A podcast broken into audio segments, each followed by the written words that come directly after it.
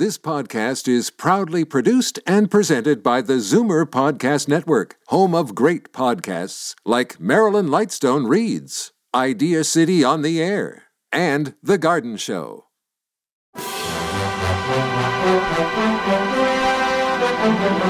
It's Zoomer Radio's Theater of the Mind with Frank Proctor. Open your mind as we fill your head with amazing thrills, chills, and laughs. Theater of the Mind. The best love programs from radio's golden age. Only on Zoomer Radio. Now, here is your master storyteller, Frank Proctor. Well, thank you, and welcome to the show. And thank you, by the way, for many emails I've received saying how much you appreciate that I program the scary stuff in the first part of the show as opposed to the latter. Uh, folks seem to be able to drift off to sleep much easier, apparently. Well, come to think of it, uh, having your audience being lulled into sleep might not be such a good bragging point, but I do get it.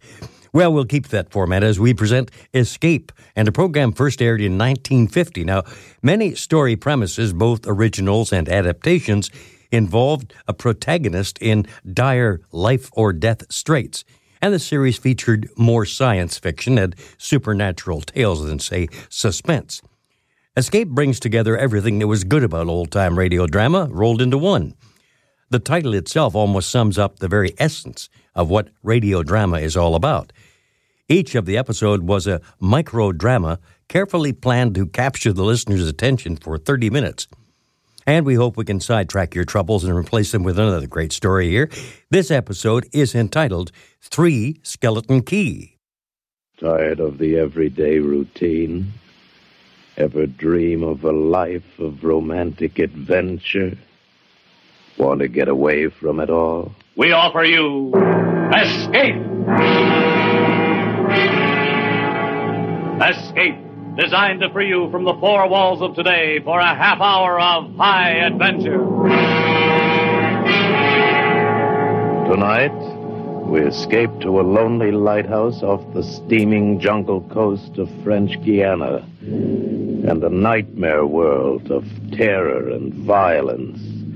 As we bring you again, in response to hundreds of requests, Three Skeleton Key starring Vincent Price.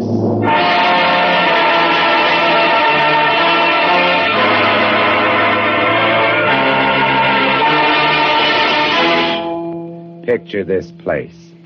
A gray tapering cylinder welded by iron rods and concrete to the key itself. A bare black rock, 150 feet long, maybe 40 wide. That's at low tide. At high tide, just the lighthouse, rising 110 feet straight up out of the ocean. And all about it, the churning water, gray green, scum dappled, warm as soup, and swarming with gigantic bat like devilfish, great violet schools of Portuguese man of war, and yes, sharks, the big ones, the 15 footers. And as if this weren't enough, there was a hot, dank, rotten smelling wind that came at us day and night off the jungle swamps of the mainland. A wind that smelled like death. A wind that had smelled the slow and frightful death that came one night to this bare black rock. Set in the base of the light was a watertight bronze door, and in you went. And up. Yes, up and up and round and round, past the tanks of oil and the coils of rope, casks of wicks, racks of lanterns, sacks of spuds and cartons and cans, and up, and up and up, round and round. Over the light storeroom was the food storeroom, and over the food storeroom was the bunk room where the three of us slept. And over the bunk room was the living and cooking room, and over the living and cooking room was the light. She was a beauty, big steel and bronze baby with the sun gleaming through the glass walls all about, bouncing blinding little beams off the big shining reflectors, glittering and refracting through her lenses, the whole gigantic bulk of her balanced like a ballerina on the glistening steel axle of her rotary mechanism. She was a sweetheart of a light. And at night, she'd lie there on the stone deck of the gallery with her revolving smoothly and quietly over your head, easing her bright white eye 360 degrees around the horizon. You'd lie there watching to see that the feeders kept working, that everything ran right. And it wouldn't be bad, the other two fellows snoring in their sacks two levels down. You'd smoke your pipe to kill the stink of the wind, and it wouldn't be bad.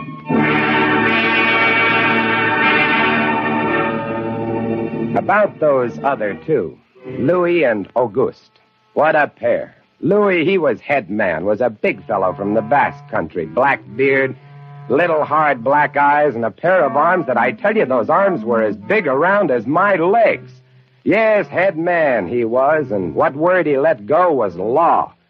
A silent fellow, and although I spent my first two weeks trying to strike up a real conversation, the most I could ever get out of him was. John, I took up this profession because I don't like people. They want to talk too much. It's quiet work, light tending. Let's keep it that way. You, you're getting to be as bad as Auguste. I thought maybe for once they'd send me somebody That was Louis. When he accused me of becoming like August, I quieted down because August was the talkingest man I'd ever met. The talkingest and the ugliest. He was hunchbacked, stood four feet high, had red hair and big blue eyes. It seems he'd been an actor in Paris. Yes, indeed. Played in over 200 different productions, dear boy, at the Grand Guignol. Oh, but it was monstrous horrible, the way we used to scare the audiences. I was hated. Yes, yes, they used to throw things and hiss and bare their teeth at me. Finally, it got too bad. I couldn't stand it any longer. I gave up the theater. My nerves, you understand. Yes, gave it up completely. I really did. Couldn't stand it any longer.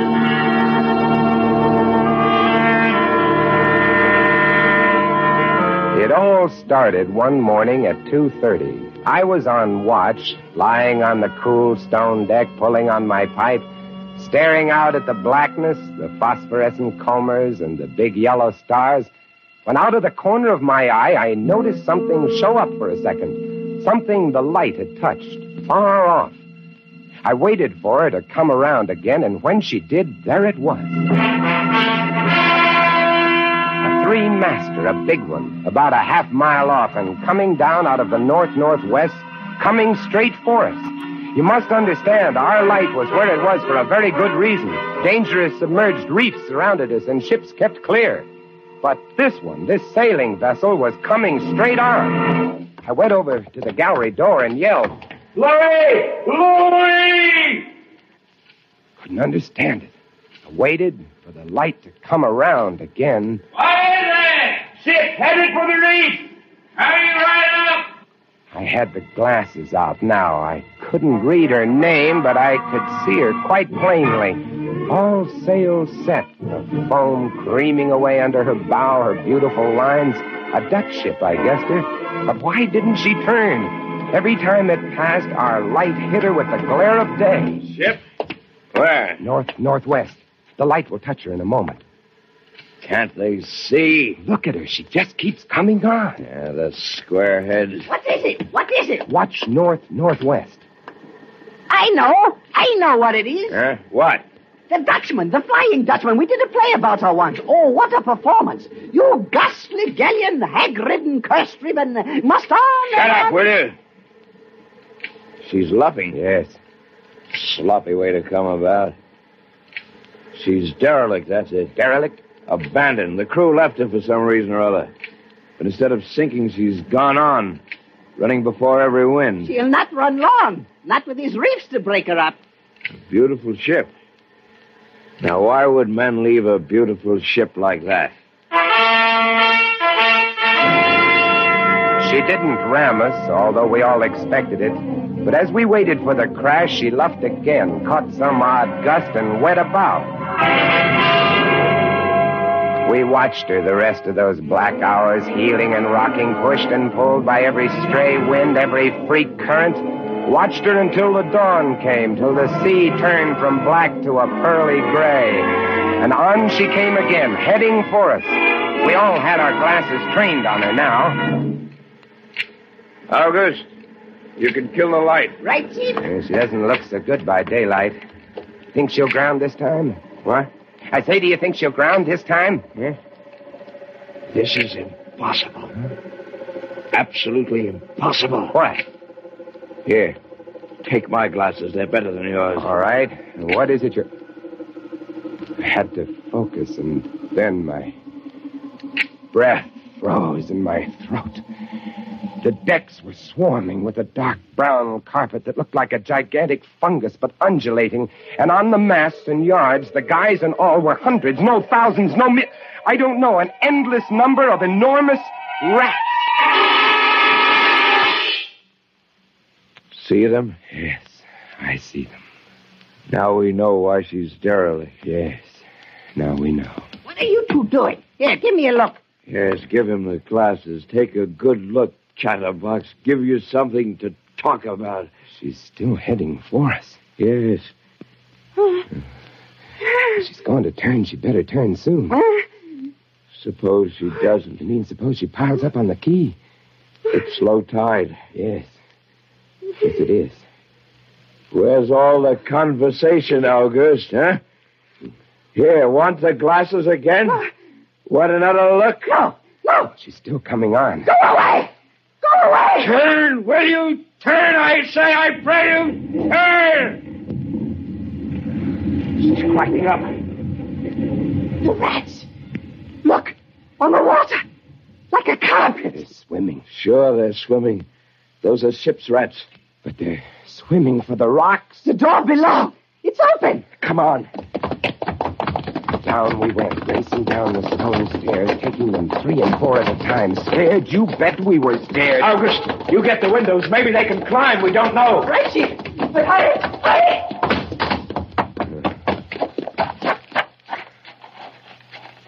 Look. See them? No. Oh, yes, I do. Up at the other end of the rock. Look at the millions. They smell us. Here they come. Uh. Close the door. Here. Let me. Oh, move. You move. Heave. Made it. Holy. That was close. One guy in. Look, there. Get it! Watch it. He's kicking. He was as big as a term, bigger. And his eyes were wild and red, his teeth long and sharp and yellow. He went for us, starving, ravenous, and we fought him, fought that one rat all over the room. It was, oh, believe me, I do not exaggerate, it was like fighting a panther. Got him. We better get aloft. We ran up the winding staircase, we passed the tiny windows of the various levels, and at every one was a thick, wriggling, screaming curtain of brown fur. I was ahead of Louis, and I dreaded each successive level. Suppose they had found a way in. Look at them. Will you look at them? It's a nightmare. Will you look at them? The air of the gallery was thick and fetid with the stink of them. The light was dim, brown, filtered through the crawling mass that swarmed over the glass all about us. We could not see the sky. Nothing, nothing but them. Their red eyes, their claws, their wriggling, hairy snouts, their teeth. The rats. They screamed and howled and threw themselves against the glass. They were starving. And we three, we stood very quietly. Oh, very, very quietly in the center of the classroom under our beautiful light. And we waited. What can we do? What can we do, Take it easy, old man. Take it easy. I can't. I just try? It won't do any good to stand here and shake. That's right. Anybody want a cigarette? Yes, yes, I'll have one. Thank you. Good boy. We've got to keep calm about this thing. Here's a light. Yeah, they don't light the fire, do they? Guess not. Give me another match. Uh, uh, You don't like that much, do you? I Don't rile them, August. Give me some more matches. I'll strike them and strike them and strike them until they get scared and go away. They won't go away. Not until. Let it, Chief. Not until what? Not until they've been fed.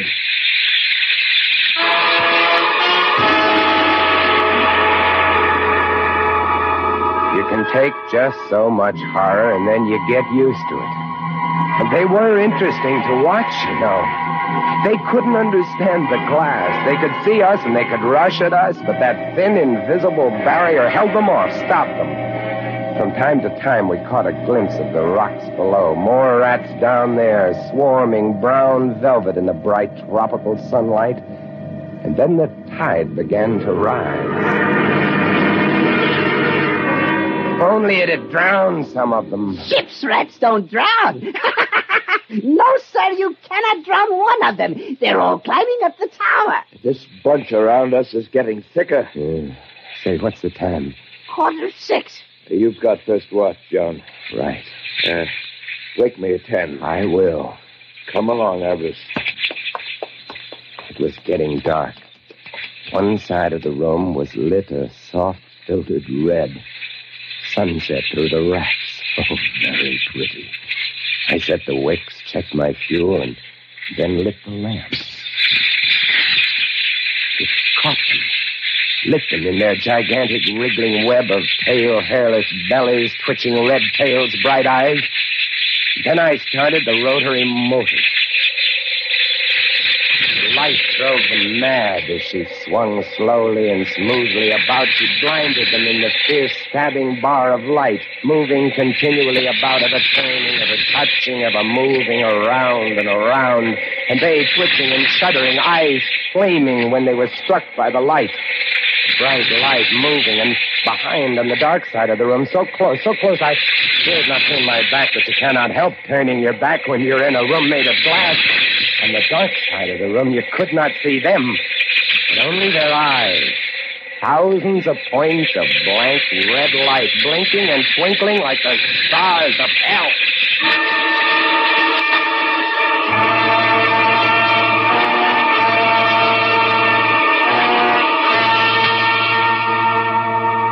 Louis relieved me at 10, but I didn't get much sleep that night, and when I came up into the gallery early next morning, there stood August, his back to me. He was bowing to the rats, waving his arms and making a speech. I am going to play once again that magnificent role which made me the toast of the Paris Theatre. Prelate, the evil genius of the medieval underworld. I am he who did guide the dark soul of the Marechal into the nether parts. Do not be frightened, little children. I will not kept hurt turning. you. I stood staring at him, horror struck, but he didn't notice me. The man had gone mad. He kept turning, telling his stories to all the rats, leaving no one out. August! August! Ah, another one. A latecomer. Take a seat on the aisle, dear patron. August, Move stop over it, there. stop it. Let the gentleman be But seated. he didn't Come, stop. come. He went on, bowing and scraping to the rats, his big blue eyes rolling and winking, his wild red hair waving about him. I grabbed him by the arm. slapped his face. He looked at me like a child. And then his face screwed up. He looked as though he were about to cry. Go below, go on. Oh, very well then. Later, my dear audience, later. Matinee today. Sure, he was crazy. But I guess we all were. A few hours later, he came back up and caught Louis and me teasing the rats. Yes, sounds horrible. it was fun. We could get right up against the glass and make faces at them. It drove them crazy. They would scratch away trying to get at our eyes. Louis was even cuter about it. He'd pull a piece of bread out of his pocket and press it against the glass. The rats would scramble into a solid ball, biting each other, clustering like grapes. From time to time, a whole knot of them would slip and fall 110 feet to the surf below. Look at the sharks. They're eating them. Yeah, the sharks are our friends. Here, here. I'll get another bunch together. here, my beauties. That's it. Tyler, kill each other. there they go. Auguste joined in too. Oh, very ingenious Auguste. He learned that if he spread eagled himself against the glass, they'd bunch and bundle against his figure. Then he'd leap back. Look, my portrait in rats.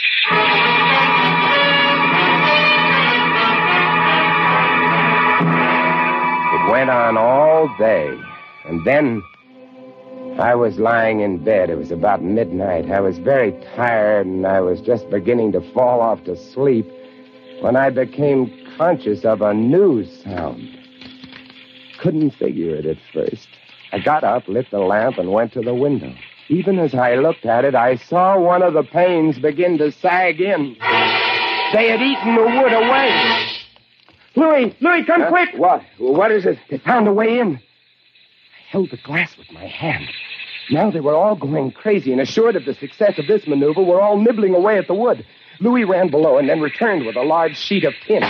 We spread it against the window and hammered it into place. Even as we did so, we felt the heavy bodies thudding against the other side as the window gave way. That ought to hold. If it doesn't, we're done for. Rats can't eat tin. No, they can't. What was that? I don't know. It came from below. The storeroom window. Ah. They're in. They're swarming up the stairs. Drop the trap. Right. Two of them got in. Let's go after them. We didn't have to go after them. They came at us.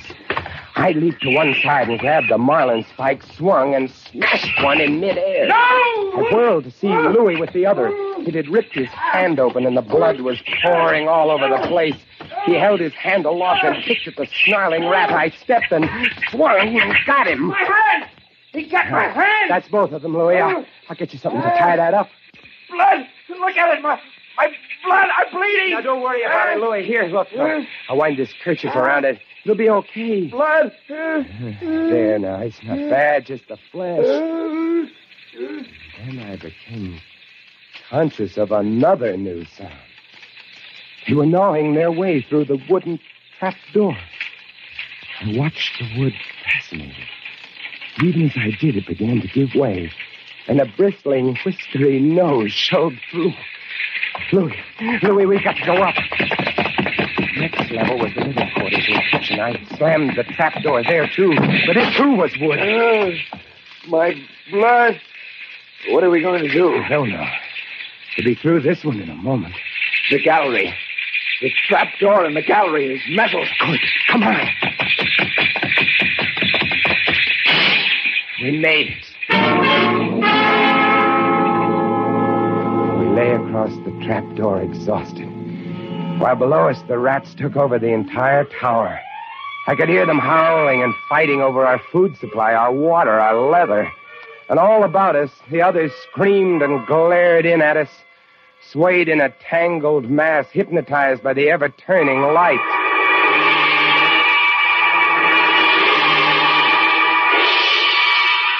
By morning, the air in the little room was horrible. Until now, we'd been getting air from the tower below. Now that was sealed off. And so was all our food and water. We lay exhausted, panting, waiting, waiting. The hours crawled on. I was almost dozing from fatigue when I saw a sight that brought me too fast. Would you like to come in, my beauty? Would you? I hold the powers of life and death, and I can let you in, know. August was standing by the glass, and in one hand he held a wrench. He was tapping the glass gently, not quite hard enough to break it. I eased myself to my feet and slowly, very slowly, tiptoed toward him. All I have to do is tap just a little harder. And, uh, uh, I found a coil of wire in the toolkit, and I trussed him up, fastened him to a stanchion in the center of the room. Louis was of no help. He lay on his side, looking at his bloody hand, weak and sick as a baby. So there I was, a lunatic and a coward for company, and all about watching our little drama, the rats.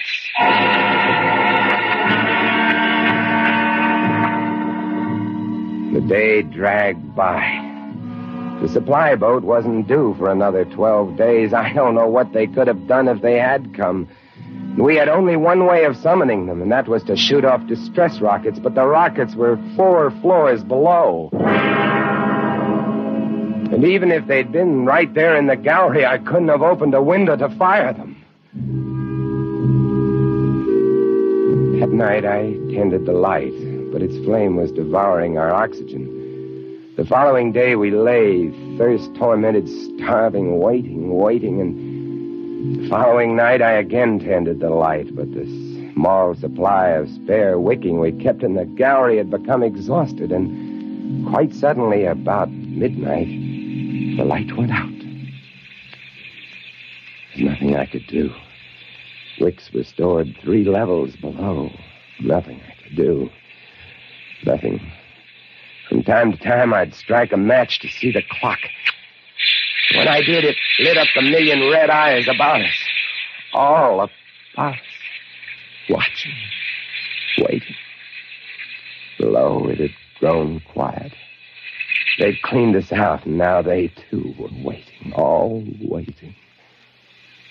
And then the rats, quite suddenly, were silent. And then I heard it.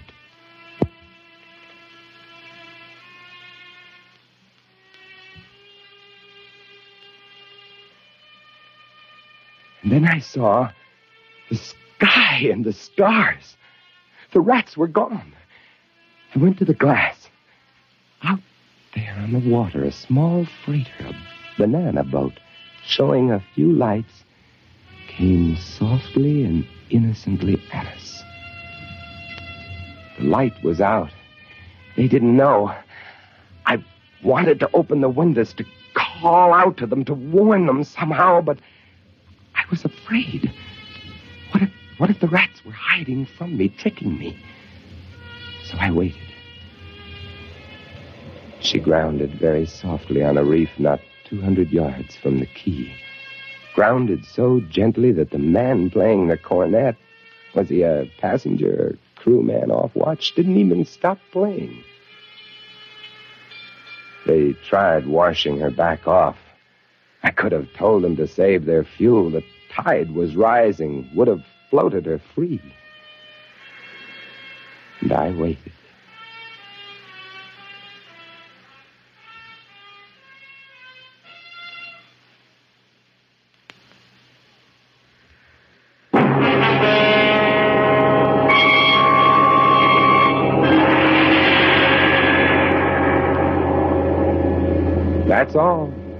The story. The sun came up and there wasn't a rat on the whole key. Every last one of that terrible army had left us, gone back to sea on their new ship. August, insane asylum, he never recovered. And Louis, they took him into Cayenne where he died of blood poisoning from his bite. Uh, Oh, yes. Well, that's the whole of it. And if you'll excuse me now, I must go set my traps. No, no mouse traps. No rats in this lighthouse, I should say not. Life in the lights isn't bad, but sometimes when I see a strange vessel approaching, I get a little nervous, sure. Somewhere on the seas, there's a little banana boat without a crew. That is, without a human crew.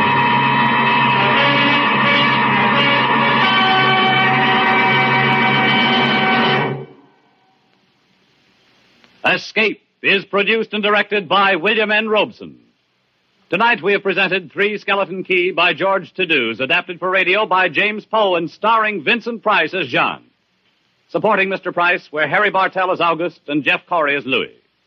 Sound effects on Three Skeleton Key, created by Cliff Thorsness and executed today by Mr. Thorsness, Gus Bayz, and Jack Sixsmith, have been awarded the best of the year by Radio and Television Life magazine. Harry Essman was at the control panel, and special music was arranged and conducted by Del Castillo. Next week. You are swimming for your life in the dangerous waters off the Florida Gulf Coast, about to be smashed by a launch carrying a vicious criminal who must kill you or die himself. And on shore, 500 yards away, the police are waiting to arrest you for murder. And there can be no escape. Next week, we escape with an exciting tale of temptation and death on the Gulf Coast of Florida, as John and Gwen Bagni tell it in Danger at Matecumbe. Goodbye then until the same time next week when once again we offer you Escape. A patch of weeds, a boxer's biography, and a mild, lukewarm bath. They're all clues that lead the police of Jackson, Michigan to a killer in the gangbuster story on CBS this Saturday night. It's the case of the double push to be heard on most of these same CBS stations this Saturday night. This is CBS, the Columbia Broadcasting System.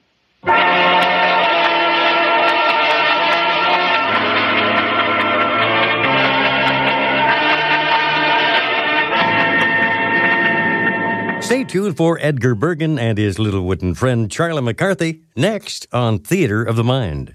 Time now for Edgar Bergen and Charlie McCarthy, who are set to welcome their special guest, distinguished actor Edward Arnold. The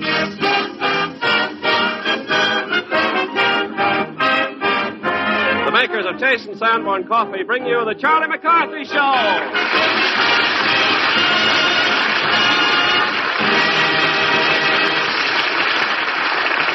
This is Ken Carpenter, ladies and gentlemen, greeting you on behalf of Edgar Bergen, Charlie McCarthy, Ray Noble and his orchestra, Anita Gordon, Walter Stern, Pat Patrick, and our special guest this evening, Edward Arnold. And here's Edgar Bergen and Charlie McCarthy.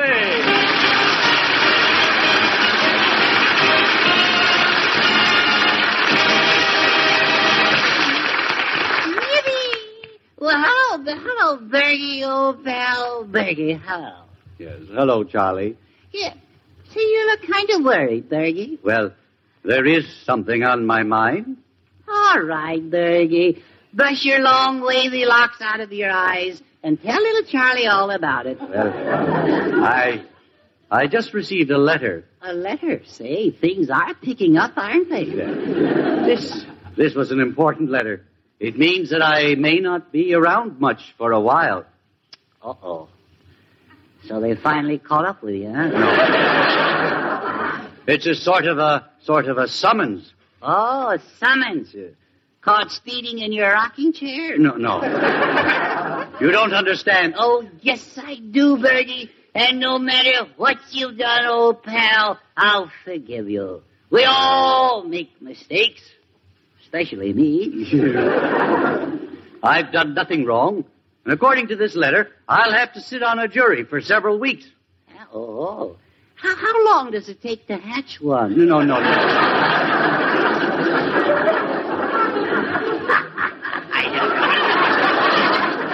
A jury is composed of 12 good men and true. Well, where do you fit in? Well, I, they evidently need me. Need you? Boy, they're sure scraping the bottom of the barrel, aren't they? I know justice is blind, but this is ridiculous. No, no. Nevertheless, Charlie, the jurors have to use their brains.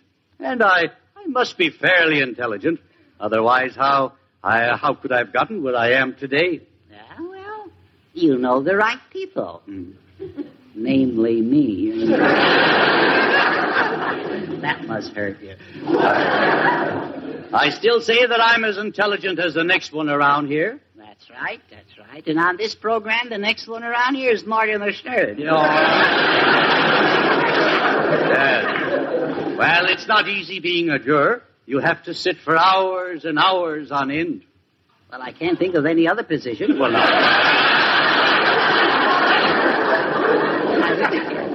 what, what worries me is this, this jury will, will interfere with my work. What work? I'd oh, dear. Are you insinuating that I, that I don't work? Oh, come now, Bergen. Do you deny that the loafer jacket was named after you? No. Nevertheless, you have to admit that I, that I work hard here as a comedian. Uh, yeah, well, yes, you. You're the funny fellow, ain't I? I wonder if there's anything that would excuse me from jury duty. Let me see. Well, there ought to be something. There, there must be a, an age limit on that sort of thing. Well, I think you're right, Charlie. Yeah. Yes. Maybe I am too young. Oh, you fool, you. Take it all Well, Bankbergen, I guess you are a comedian after all. Yes. if I could think of something to disqualify me. Well, you're a ventriloquist, aren't you? Yes. Why don't you plead insanity? No.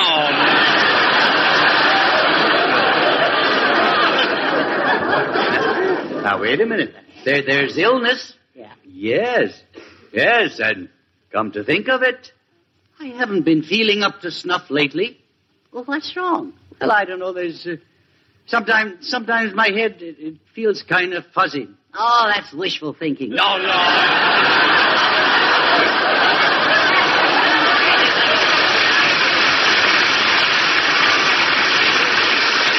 Oh, I just lay for those. Yeah. well, if I don't think of something soon, I guess I'll just have to donate my services. Well, donate. The fellow next door served on the jury, and he says you get paid two bucks a day for that. Do, you mean I get two dollars a day each day I'm in court? Yeah, that's what they call uh, a portal to corto. Oh, I see. well, you know, Charlie, serving on a jury is one's civic duty. Uh-huh. I wouldn't feel right in my mind if I if I didn't take that responsibility. You wouldn't be right in your mind if you didn't take that two bucks. All right. Charlie, if it it, it, it just, just wasn't the two dollars a day that, that decided me. No, of course not. The fact that you couldn't get out of it helped a lot, too, you know.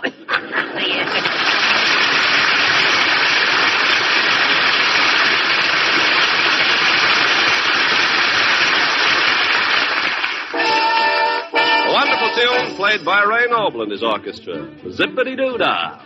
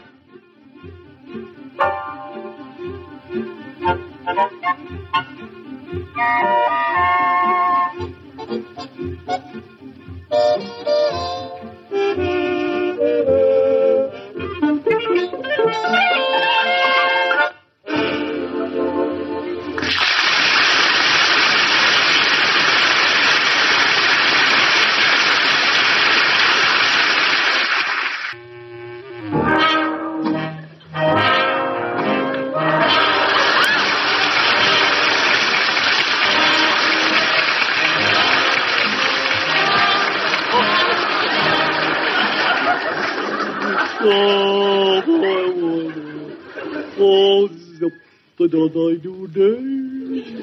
Oh, zip the doodle day. Do.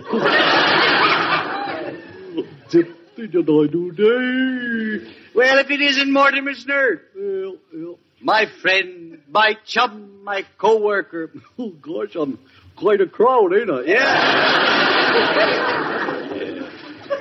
Say, what, what's this you got on the end of your finger? Well, that's me. Oh, no, no, no, no. I mean the other end. Oh. Why, I mean, what is this string? The string, why did you tie it there? Let's see now, let me see. Uh, Why did you stri- tie the string on your finger? let's see, I, uh, maybe my finger was loose. No, no.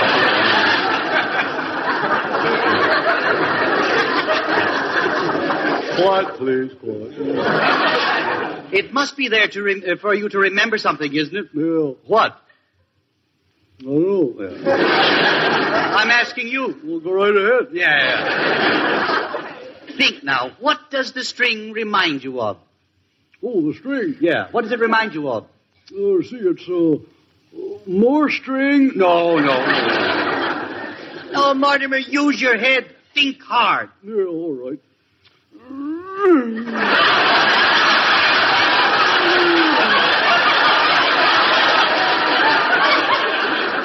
I don't want to bust nothing. No, no. no, you don't know. No. Mortimer, you've got a memory like a sieve. Yeah? Yeah. No. Well, I don't want to strain it. Oh. All right. That was supposed to be comical. Yeah, I know, I know. I do those things once in a while. Yeah. Suppose, I suppose you know that poor memory goes with inferior intellect. You don't say. Yes. I bet they make a nice couple. Yes.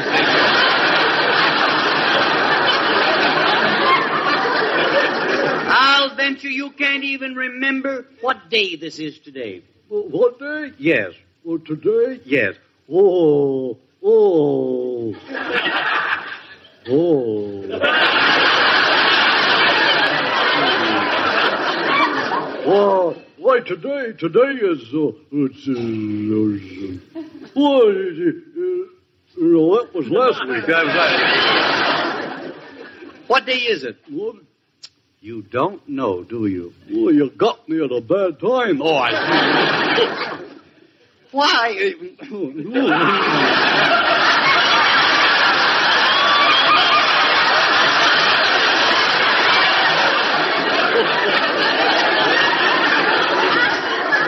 Don't wear yourself oh, out. No, no. What you were trying to remember might have been very important. Yeah. Now, aren't you concerned? No, I'm Mortimer. Yeah, I know. Oh, oh, oh. Now, quiet, please. Hush up there.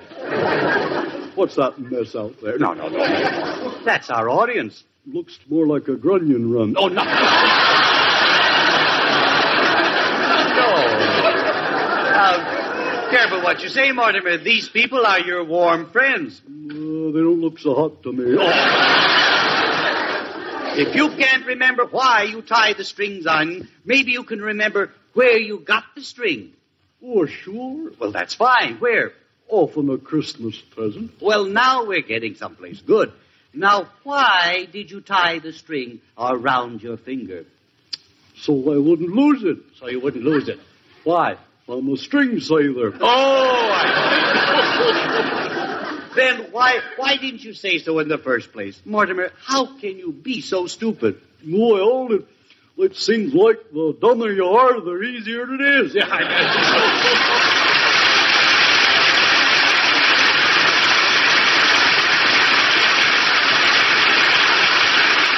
A lot of our old friends said they'd drop in for our anniversary show.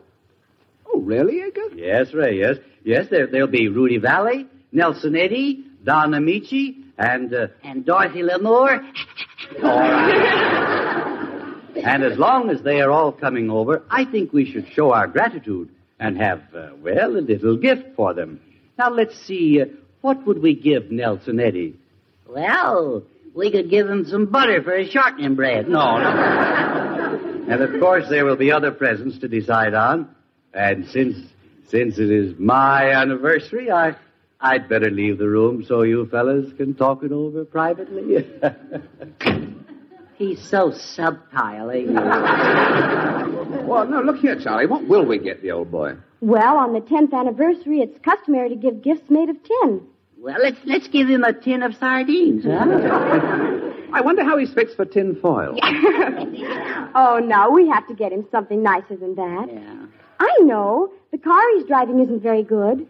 Well, it runs, but it takes so long to get up steam. Well, if you think we should chip in and buy him a good used car, Yeah. I'll donate fifty dollars, Charlie. Well, good. Now, now with your fifty and with what I got, uh, that makes around uh, fifty dollars. Yeah. Come on, Ray. Let's go shopping, huh?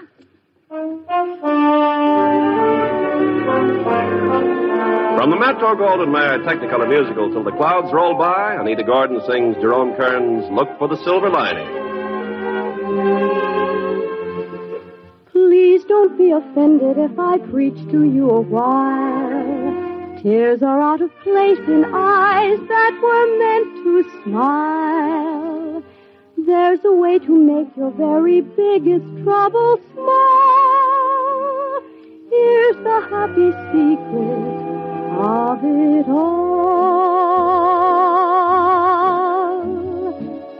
Look for the silver lining whene'er a cloud appears in the blue. Remember somewhere the sun is shining,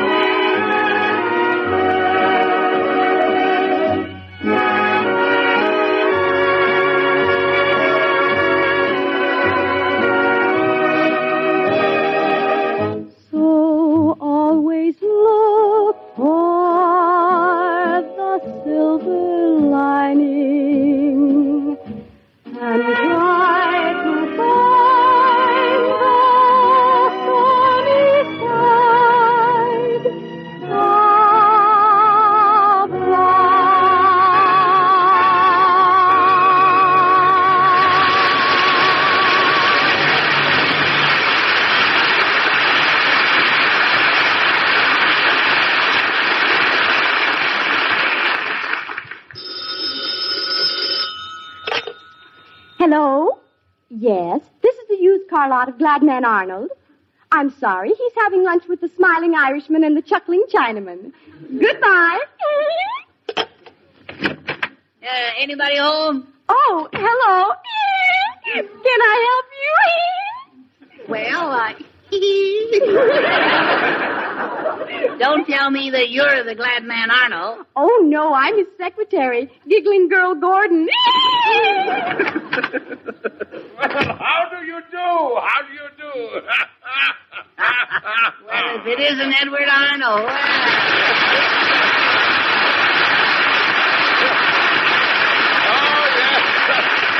yes, yes, it's a fine day, isn't it? Makes you glad to be alive, doesn't it? Or are you driving one of our cars?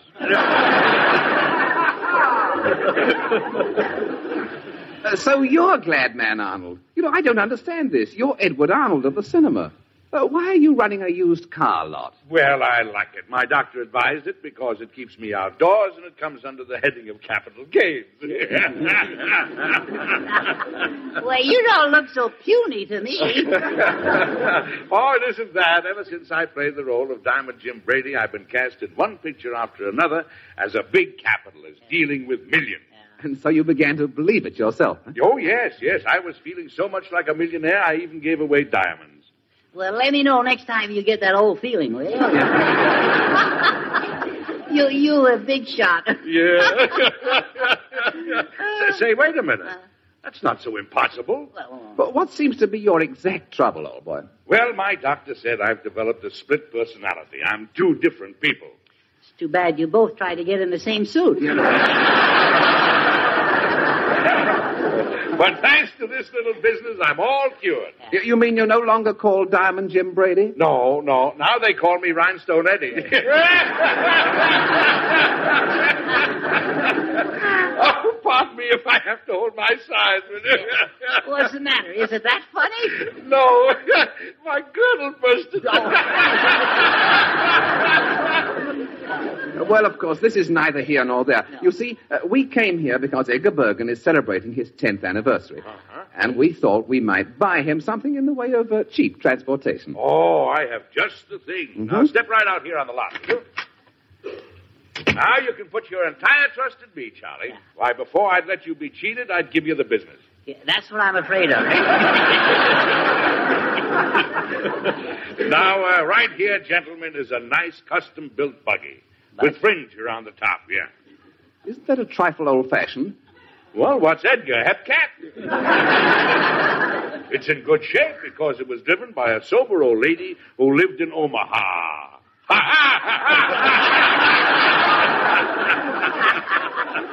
Well, did she always own it? No, no, she sold it to another sober old lady who lived in Idaho. Well, can't you show us something driven by a drunken old man from uh, Tennessee?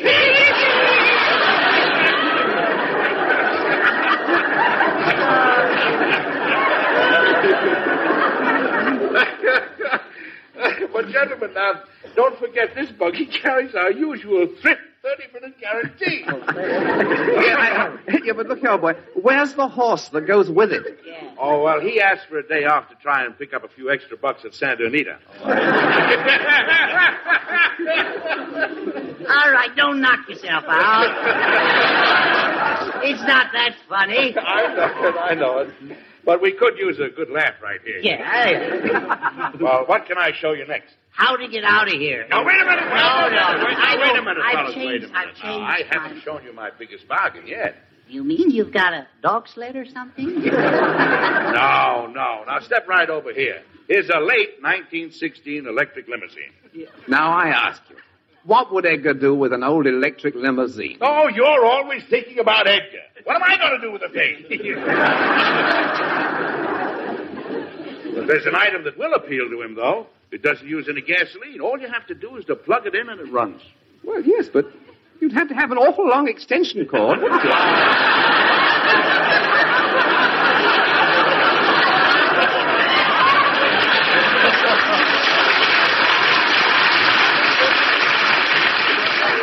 The advantage of having a car that runs on batteries is that you can plug in an electric shaver. Yeah, Bergen could even plug in his heating pad, couldn't he? Yes, but look, what if you come to a hill and you can't get enough juice from the batteries? Well, you just squeeze them a little bit. But you don't have to worry, gentlemen. I give you my word. And when Gladman Arnold gives you his word, watch out. True. We've gathered as much. Believe me, I stand behind every car I sell. Yeah, but do you help push them, too? You don't have to push this car.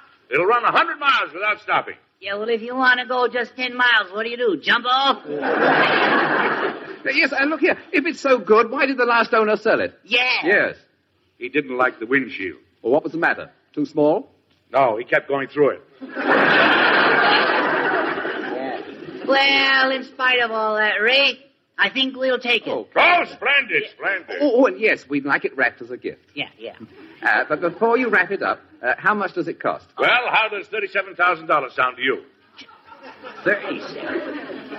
Sounds to me like you better see your doctor again. we'll give you fifty bucks. Oh, sold, sold, sold, yep. That's the way I like to do business. No chiseling, no dickering.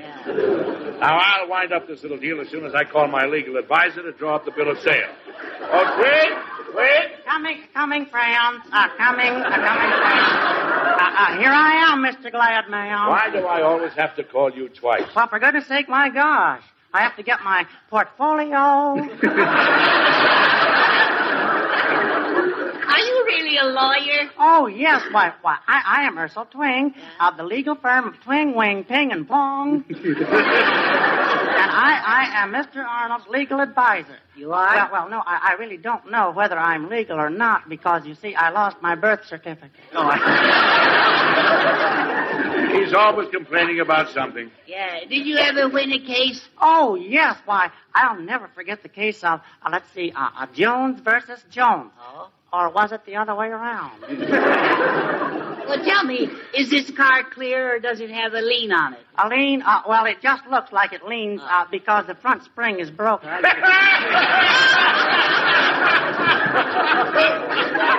front spring is broken. Ha ha ha ha. You're just so funny. Uh, you you you you kill me. All right, you asked for it. Oh, I've been stabbed.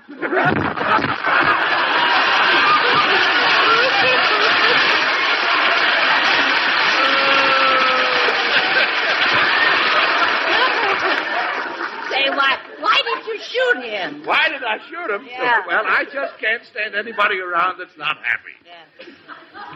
By the way, how do you feel, Charlie? Oh, I, uh, I, uh... Yeah.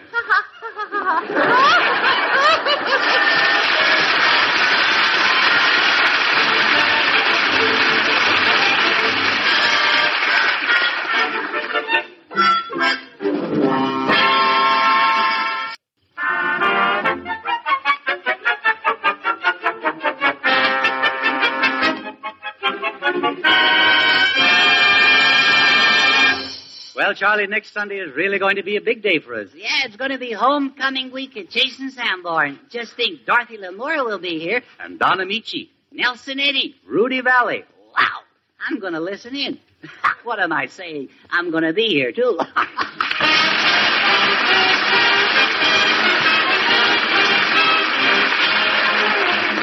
Edward Arnold appeared by arrangement with Metro Goldwyn Mayer. This is Ken Carpenter speaking to you from the Pasadena Playhouse, Pasadena, California.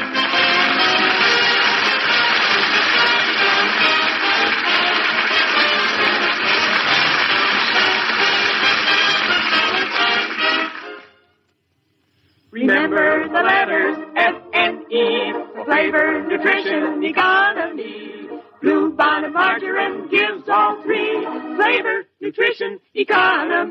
Flavor? Yes, Bluebonnet margarine gives you delicious flavor. Fresh, delicate, country sweet. It's an all-American product made from pure, wholesome products of fine American farms. Nutrition? Yes, proved nutrition. Bluebonnet margarine is rich in food energy, rich in vitamin A. Economy? Yes, Bluebonnet saves you real money. But the biggest reason for getting it is because it tastes so good. All table spreads are scarce right now, so your grocer may not always have Bluebonnet. But keep looking, asking. Bluebonnet's too good to miss. Remember the letters F and E for flavor, nutrition, economy. Buy Blue Bonnet, yes sirree. Blue Bonnet margarine gives all three.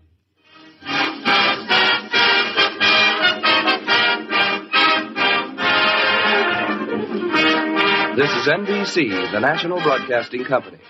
Thank you for listening. Tomorrow night, we wrap up the week with Dragnet, followed by George Burns and Gracie Allen. Thanks to Joel Schoenwell and Paul Stringer for technical support. The executive producer of Theater of the Mind is Moses Znaimer. I'm Frank Proctor. Have a great night. This podcast is proudly produced and presented by the Zoomer Podcast Network, home of great podcasts like Marilyn Lightstone Reads, Idea City on the Air, and The Garden Show.